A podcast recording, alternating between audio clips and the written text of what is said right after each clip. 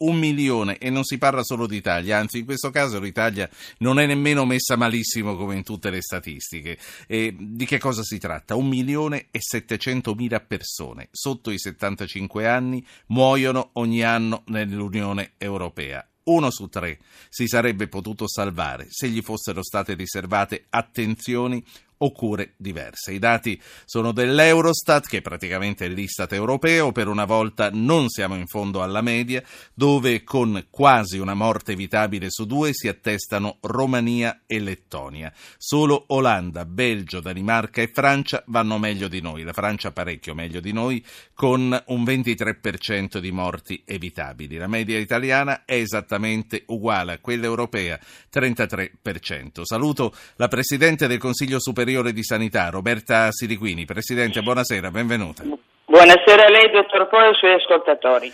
335-699-2949, portate le vostre esperienze, ognuno di noi a questo punto, se questi dati sono veri, potrebbe averne una. Io le chiedo, Siriquini, 33% che eh, non è certo, anche se non è il peggiore, un dato da poco. Questo significa che un malato su tre potrebbe sopravvivere se ricevesse attenzioni diverse.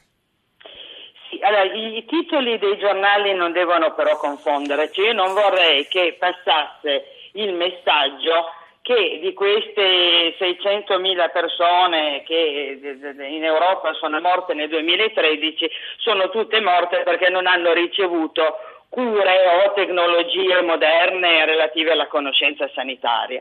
Il concetto di mortalità evitabile è un concetto più ampio Certamente si può riferire anche alla mancata attenzione, alla mancata cura, alla mancata tempestività eh, dell'accesso al servizio sanitario, ma nella stragrande maggioranza dei casi si tratta di morti che sono detti evitabili perché sono soggetti che si sono ammalati di patologie per le quali non potevano non ammalarsi. Mi riferisco ad esempio a tutte le morti per ictus o per infarto, parliamo di soggetti sotto i 75 anni, patologie altamente prevenibili da stili di vita eh, corretti e sani. Quindi in questo numero che sembra straordinariamente alto, però anche, c'è tutta la mancata prevenzione, in parte imputabile ai sistemi sanitari, in parte imputabile ai comportamenti individuali.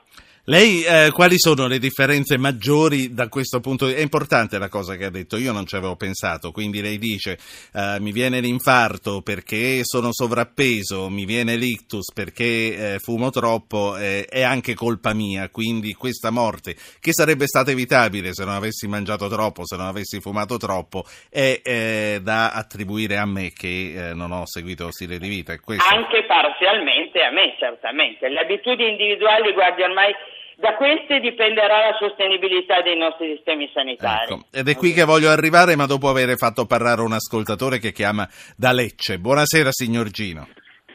Buonasera, io sono un medico. Prego. Allora, io volevo, volevo dire che si parla di, naturalmente di prevenzione, si parla di, di, di, buona alimentazione, di movimento e così via. Quindi ci si, si chiede a noi medici di istruire i nostri, i nostri pazienti su questo. Poi eh, si parla di TTPI, quella, quell'accordo che America ed Europa fanno sul, sul, sì, sulle sì. merci che non devono essere così tanto controllate e nel contempo si parla di eliminare la guardia medica. Allora, guardia medica che comunque argina di gran lunga e in gran numero i ricoveri ospedalieri, perché dopo, do- dopo mezzanotte, qualora dovesse esserci, non so, faccio un caso, una colica renale, una cefalea, un'odontalgia per un soggetto anziano e così via, deve intervenire esclusivamente il 118.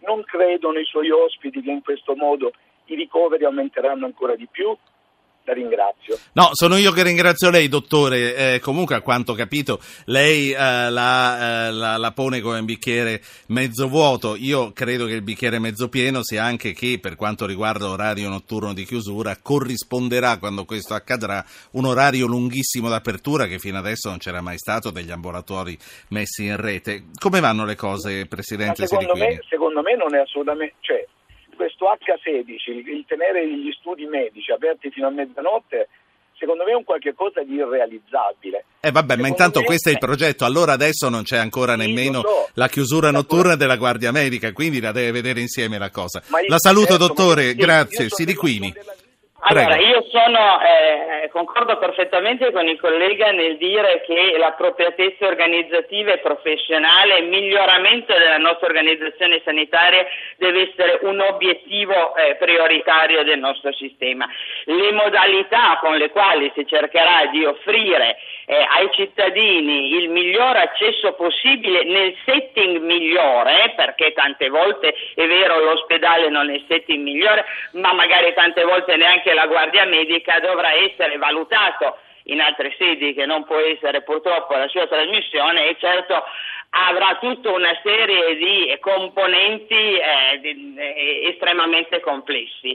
Ehm, quello che però tengo a sottolineare rispetto all'intervento del collega è che effettivamente la prevenzione è argomento complesso e la prevenzione va fatta individualmente ma deve essere aiutata da leggi ma deve essere aiutata dalla corretta informazione. E l'esempio che mi veniva in mente è che il, un 4% di queste morti evitabili sono dovuti a polmoniti, soggetti sotto i 75 anni e sappiamo benissimo che la polmonite è un effetto grave collaterale in soggetti particolarmente malati delle influenze e quindi della mancata prevenzione. Quindi ci sta davvero tutto in, questi, in, in, questi, in questo milione e mezzo di morti di cui l'1% possiamo evitarlo. Prevenzione individuale ma grande attenzione da parte del nostro sistema. Signor Alfredo, buonasera buonasera. A lei, alla sua ospite e agli ascoltatori. Allora, quello, che volevo, quello che volevo dire eh, è che eh, le morti sono sì. state, io tempo fa sono andato a farmi degli esami. Senta, purtroppo c'è un disturbo notevole, lei sta parlando vicino a altre persone che pronto, parlano? Pronto? Pronto? Sì. Pronto? Mi sì, sente? un po' meglio. Eh, eh, dica. Eh. Allora, io tempo fa sono stato colpito perché sono andato a farmi degli esami a uno studio dove prima dovevo aspettare moltissimo. Sono entrato alle 8, quindi nel pieno del prelievo del sangue, e sono subito fatto il prelievo. Poi mi hanno spiegato che questo perché non, i medici non possono prescrivere eh, la stessa, la, la stessa mh, mm, esame non prima di un anno, sei mesi, un anno. E allora che prevenzione facciamo? ci meravigliamo perché le persone anziane muoiono. Okay, sì, no, no, è un po' il ecco. discorso che, che si stava facendo eh, eh. della prevenzione che si chiede. Grazie Alfredo. Sentiamo Angela da Grosseto. Buonasera Angela. Buonasera. Io volevo chiedere cosa succede ai piccoli paesi, le frazioncine di, di comuni sperduti che rimangono senza un punto di riferimento. Sta parlando di ospedali? Sì. A parte gli ospedali, guardie mediche, uno che si sente male in un posto molto lontano da un ospedale sì, sì. Ehm, la Guardia Medica è, è un grosso problema, è fuori eh, da ciò di cui stiamo discutendo stasera, ma siete già in due, quindi se eh, la Presidente Siriquini ha dati da darci e considerazioni a poter fare, gliele chiediamo. Eh, comunque mh, stasera stiamo parlando di questi dati di Eurostat, ma ha fatto bene a ripetere questa cosa che avevamo lasciato sfuggire un po' e che ci aveva proposto il signor Gino. Presidente Siriquini, anche se mi no, sa che la interromperò. particolarmente a rispondere eh, per perché davvero... Aspetti, aspetti dire... però un attimo perché eh, c'era in News 24. Ah no, non c'è. Ecco, allora risponda, prego. No, tengo a rispondere perché davvero voglio rassicurare tutti, eh, modifiche delle modalità organizzative eh, saranno fatte, saranno studiate per aumentare la possibilità di accesso dei cittadini alle cure e alla prevenzione, assolutamente non per ridurle, per aumentare l'appropriatezza e aumentare la correttezza dei servizi eh, forniti. Io mi permetto anche di dire, lei ha detto in, in introduzione per una volta non siamo in fondo alla lista. E devo dire oggettivamente che noi come Servizio Sanitario Nazionale siamo probabilmente il più forte d'Europa. Se togliamo i paesi nordici con 5-6 milioni di abitanti con cui non ci possiamo oggettivamente confrontare, eh, siamo l'unico paese a cui è rimasto un servizio sanitario assolutamente funzionante. Eh, la Gran Bretagna, che è stato il nostro esempio per molti anni sta svendendo il Servizio Sanitario Nazionale e ben lo si vede eh, da questa classifica dove la Gran Bretagna è sotto, la Svezia è sotto di noi, in Spagna hanno cancellato il Servizio Sanitario Nazionale nottetempo tre anni fa, facendolo diventare con un regio decreto dal Servizio Sanitario Nazionale al servizio mutualistico.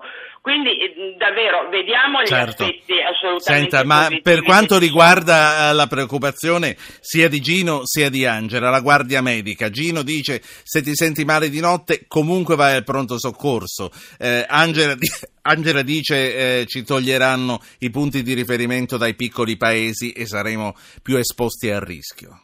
Guardi che la guardia medica non necessariamente manda all'ospedale, la guardia medica è un medico che si attrezza per tentare di curare le persone a casa e laddove non sia possibile le invia all'ospedale, a volte dà anche suggerimenti solo eh, per via telefonica.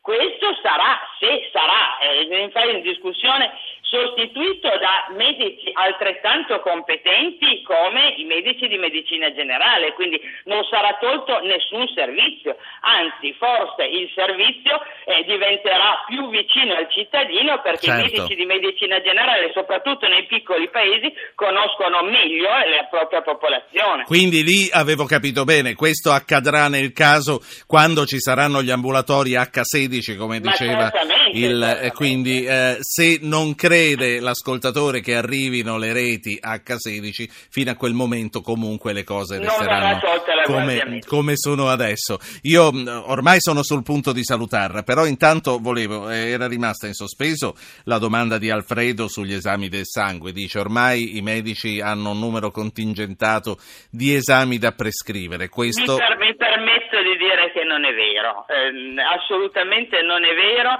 Allora, ecco perché io lo trovo sempre pieno alle 8 di mattina l'ambulatorio. È possibile, sì. sì. E poi mi permettono, la prevenzione non si fa solo con gli esami, anche con gli esami se c'è un sospetto diagnostico, se no no.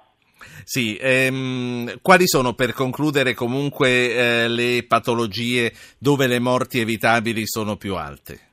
Beh, certamente tutte le morti relative all'infarto, ictus e ipertensione e non è più basse in classifica, ma certamente non da dimenticare, eh, morti considerate evitabili sono oggi ad esempio quelle del tumore al seno, per il quale esiste una prevenzione secondaria offerta largamente nel nostro paese, ormai in tutte le regioni, a tutte le donne e po- purtroppo molto poco sfruttata. Solo il 60-65% delle donne si affida a programmi di screening per la diagnosi precoce del tumore al seno, che è fondamentale per poter guarire da questa malattia. Io la saluto, Presidente Siriquini. È stata chiarissima. Roberta Siriquini è Presidente del Consiglio Superiore di Sanità.